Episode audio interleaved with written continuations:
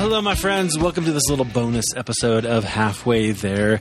This should have gone out in July, and I didn't get it done. But you know what? If you were a Patreon supporter, you got the full conversation uh, that was out right on time. So there is that. But so this is, uh, I've been doing these bonus conversations for Patreon subscribers.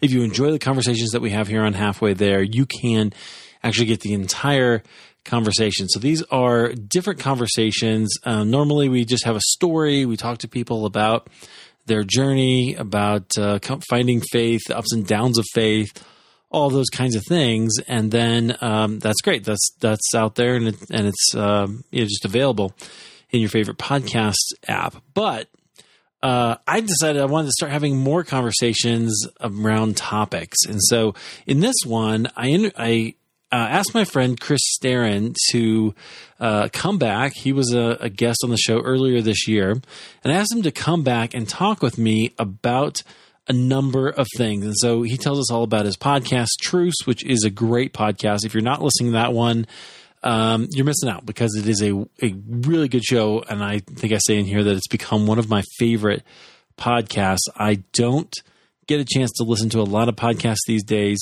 anymore since I'm not sitting in a queue. But when I do get a chance to listen to podcasts, Truce is one of the ones that I always select. So I would recommend his show to you. But uh, having said that, um, Chris is also a Christian filmmaker. And so we talk about the difficulty of having Christian films. We have a conversation about uh, why Christian films are the way they are which is sort of uh, an interesting dynamic. So I think you will find that interesting. Um, okay, I got to stop saying the word interesting because I think I've used it about six times already. Not okay. Sorry about that. I think it's this conversation with Chris definitely stimulated my thinking about Christian films in a way that I didn't expect. And I think you will find that as well. So here's a little snippet of that conversation. And again, if you want to get more, you can always find that at uh, halfwaytherepodcast.com. Hit the support button and you can go to Patreon and make a pledge. It's just $5 a month. Um, certainly, if you want to, you want to support the show, it means a tremendous amount to me. So we appreciate that. Thank you very much. Here's a little bit of that conversation with Chris Staron.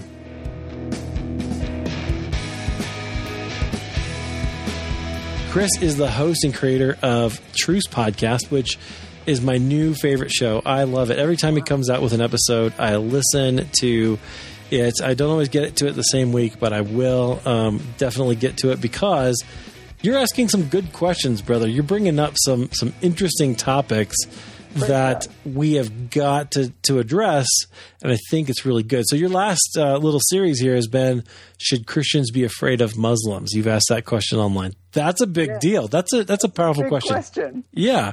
yeah. So that's just an example, friends, of what Chris is doing.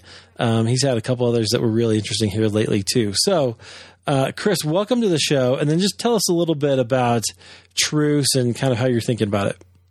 Right. Yeah. Thank you. It's it's such an honor to be here, and thanks for all that you've done, uh, Eric. You know, with his Christian podcasters uh, Facebook group, encourages a lot of people, and so I'm so excited to be talking to you. Uh, what Truce like uh, looks at some of the sticky points that we have in the Christian faith. Uh, if you think about it, like if you go to the chiropractor and you've got all these knots in your back, and then the doctor is just going to keep massaging until you get those knots out. And that's kind of what truce is is i this is the show is the chiropractor of the podcast world christianity. You know we're we're taking some of those tough points. Like should christians be afraid of muslims? And and we're talking about it because jesus tells us that we are to love our enemies. And in his mm. day that was the Roman Empire. And if you if you read history at all, like and you hear about the Roman Empire, you realize it was rough. It was rough to be a first century Christian, and people were being crucified. People were you know being tortured and jailed, uh, and and those are the people that Christians, early Christians, were supposed to love. So how can we, as especially as comfortable Americans, hate people when we don't have nearly the kind of issues that they had in the first century. Uh, it's a tough calling to love your enemy. So yeah. explored that in our series about Islam, as well as how to share the uh, the gospel with your Muslim neighbors, because it's it's so easy to be like, oh, those people are you know over there, and it's anytime you hear those people, I get uh, concerned. But yeah, th- those people, you know, we need to watch out for them and just stay away from them. It's like, no, you should go to them and share the gospel. Totally. That's, that's, a hard calling for for us to deal with. It is, and the the reality is more and more. Um, I don't know what's like where you are, but here in Denver, you know, there there are people who are Muslim all around us, and so you run into them, and so you, the question is how are we going to do that? We, it's easy to feel a little twinge of fear or kind of standoffish. I don't want to interact. Um, but that is not Christ like in any way. So if there is something that we have to to do, it is to to stop being afraid of people and start stop thinking. I think politically, because I think after 9-11, there was definitely a political um, aspect to that. That uh, we've got to we got to put all that aside and, and move into more of what Jesus has asked us to do. Right, we really do, and yeah. that's it's not easy to do because we do have a lot of emotion tied up in those things, you know. But yeah, Christ calls us to love our enemy. Well, yeah, even the example of the Roman Empire, you know, Jesus doesn't um, he doesn't condemn the Romans crucifying him; he forgives them. I mean, what better example do you need than that? I mean, they, when he's up there and he says, you know, forgive them, Lord, for they know not what they do. I mean, can you think of a more, I don't know, just powerful phrase in the English language? I mean, like, just unbelievable that you are in the process of being crucified. And I just. Right. I, yeah. He is astounding and it's an incredible call to live up to. So all right so your show you you said you use journalistic tools to look inside the christian church which i think is cool. So uh, tell us about like why journalistic tools? Yeah well i, I partially um, journalism has, has come under fire under a lot of christian circles lately. Um, and i think that to kind of like sneak that word in there every now and then I, i'd like to like bring back our idea our faith in what journalism can be. That uh, you know we can go out there and and find truth through this. We don't have to just push fear or you know peddle for a corporation or something. You know we can we can find truth and we can look into things. And so it's partially just that, but mm. it's it's also a, a, focus on like let's let's find out what facts are. Uh, let's look at the history of these things um, which is not something that's generally done in the Christian podcast world because it's very labor intensive. Right. Turns out, uh, very labor intensive. Uh, but it's it's it's a lot of fun. Uh, it's a lot of fun to be able to call up experts and just ask them like, "Hey, you're an expert in the Roman Emperor Constantine. Tell me about it." Um, and and sometimes they'll talk to you, uh, which is just fantastic. Or like I did an episode um, a year ago, um, NPR's Embedded, which is a podcast. They did a, series on Scott Pruitt, who was the um, head of the EPA at the time, and uh, and so it was just kind of like, well, hey, I'll call him up. They talked about the faith of this guy, so I may as well talk to them about why they decided to include that. Yeah, and uh, and because it's easy enough for us to stand back and be like, oh, they they did it because they hate Christians, you know, uh, to just judge immediately. But uh, I think the power of a show like this is we can call up people and say, okay, well, why did you do that? Why did you do it the way you did it? Um, and uh, oh, it's it's been a blast to try to expand expand our horizons a little bit. A lot again, a lot of the times I'm looking for those pinch points and being like, well, why why are we binding up on this issue? Uh, why are we conking heads with the secular world? Um, so I, it's yeah, would, it's it's hard for me to do anything else. It keeps me up at night. and I keep coming up with idea after idea after idea. Oh, I love it. Have you done one on uh, Darwinism yet?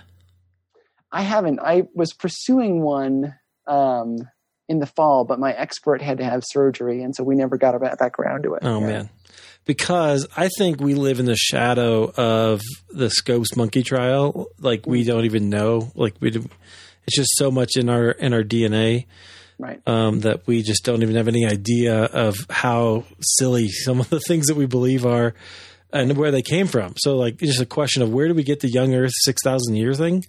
That's just some guy who added up years in the Bible, which yeah. is sort of not scientific at all. So Yeah. it's like, huh, that's know, yeah. interesting. Why why do we uh, why do we go with that and we insist on it, and then we make it a political point? So there's there's something there's there'd be something there. I think it'd be a good topic, but maybe, Maybe. soon. I, I was looking more Darwin's next book um, after he came up with the theory of evolution yeah, uh, was a book about eugenics, um, Oh, yeah. where he wanted to. It's sort of the.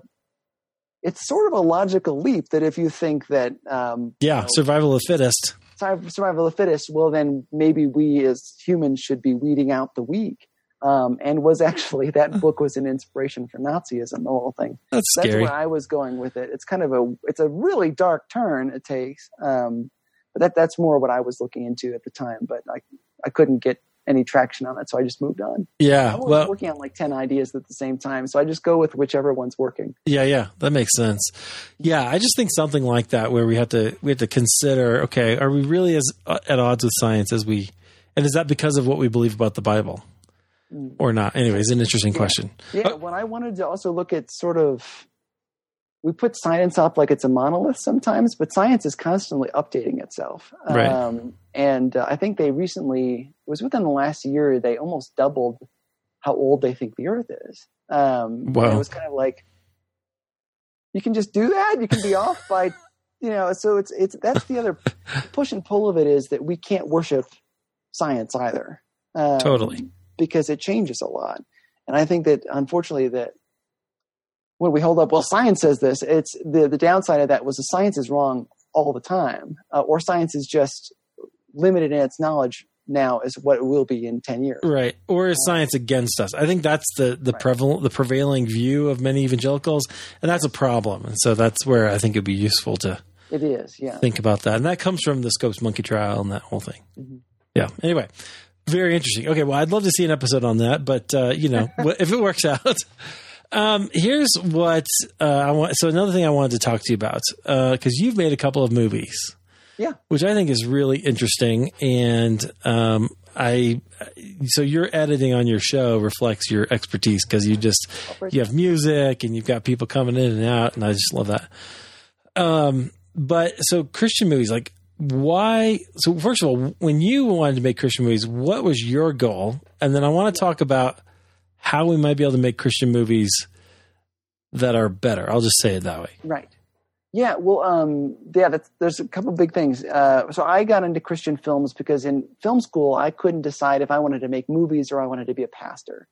Um, so I was trying to decide those two things because the stories I'm interested in generally are the ones that have to do with faith and with Christianity and and God's love for us. Uh, like everything I've written ends up turning that way somehow. Um, I can't get away from it, and and so it was just a great marriage of the two. I actually we started making my brother and I started making Christian films before we'd ever seen one, um, and so that was kind of an interesting thing for us. And uh, this was just just before the first Left Behind movie came out, um, and I think that may have been the first Christian film I ever saw.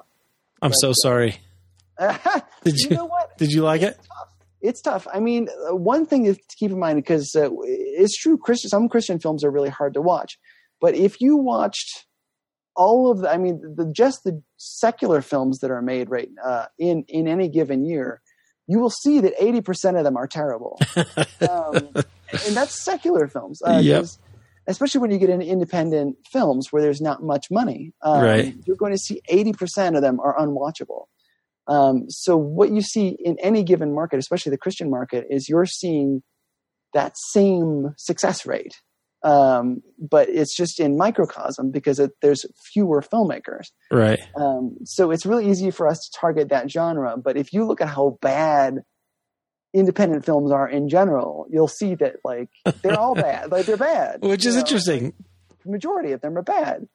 Um, and then you think about budget wise, um, Napoleon Dynamite, when you th- saw that movie, um, was wowed Hollywood. I mean, it just like blew up Hollywood because it was made for like $400,000, Wow. um, which in Hollywood is a tiny budget. It really, it really is.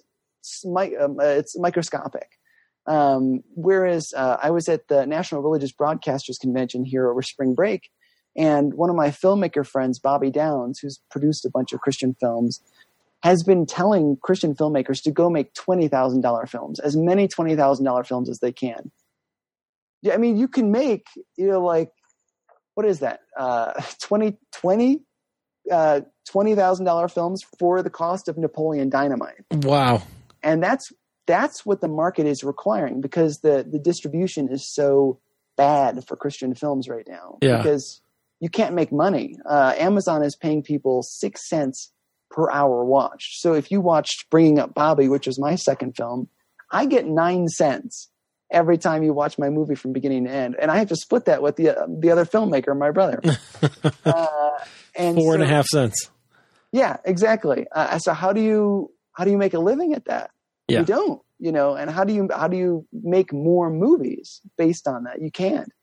Um, and so it's uh, partially it is like you're looking at independent films in general are bad, uh, like the the majority of them, um, and then fewer Christian films are being made. So you already don't have the numbers don't work out, and then the, it's hard to finance Christian films. Um, so sometimes, and, and and you're putting a message in a movie. So like, Right. Okay. Before we go there. Mhm. So it's hard to finance them because there's no guarantee they're going to make any money.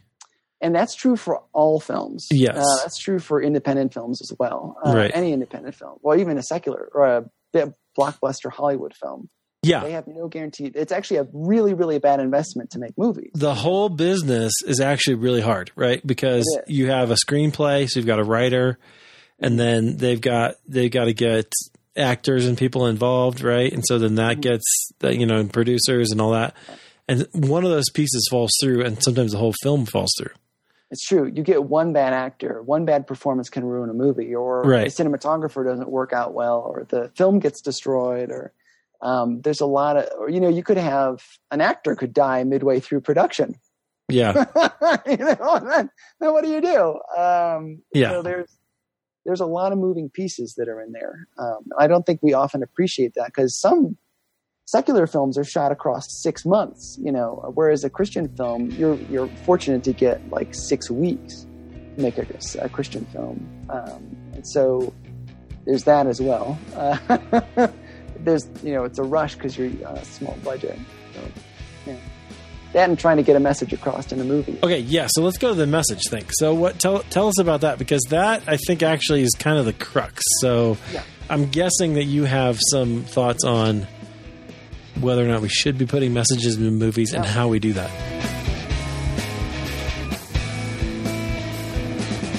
All right, guys. Hey, thank you for listening. If you want to hear how Chris answers that question right there, uh, should we put move put uh, messages in Christian movies? Uh, he has a great response, um, but it's only available if you are a Patreon subscriber. So again, halfway there podcast.com, hit the support button. That'll take you to Patreon. It's just five dollars a month to get the extra conversation, and uh, it would help uh, out tremendously for me. And I throw extra things in there all the time. I'm I'm always trying to share, especially with the Patreon subscribers, a lot. Those of you who already have subscribed, thank you very much. And those of you um, who are about to, because you want to hear the end of this conversation, thank you as well. All right, guys. Hey, I appreciate you, whether you are a Patreon subscriber or not. Um, you guys keep me going. I love hearing from you. So always feel free to hit me up again at halfwaytherepodcast.com. All right, that's it. I'm going to get out of here. Thanks a lot. And uh, have, a, have a great weekend, okay?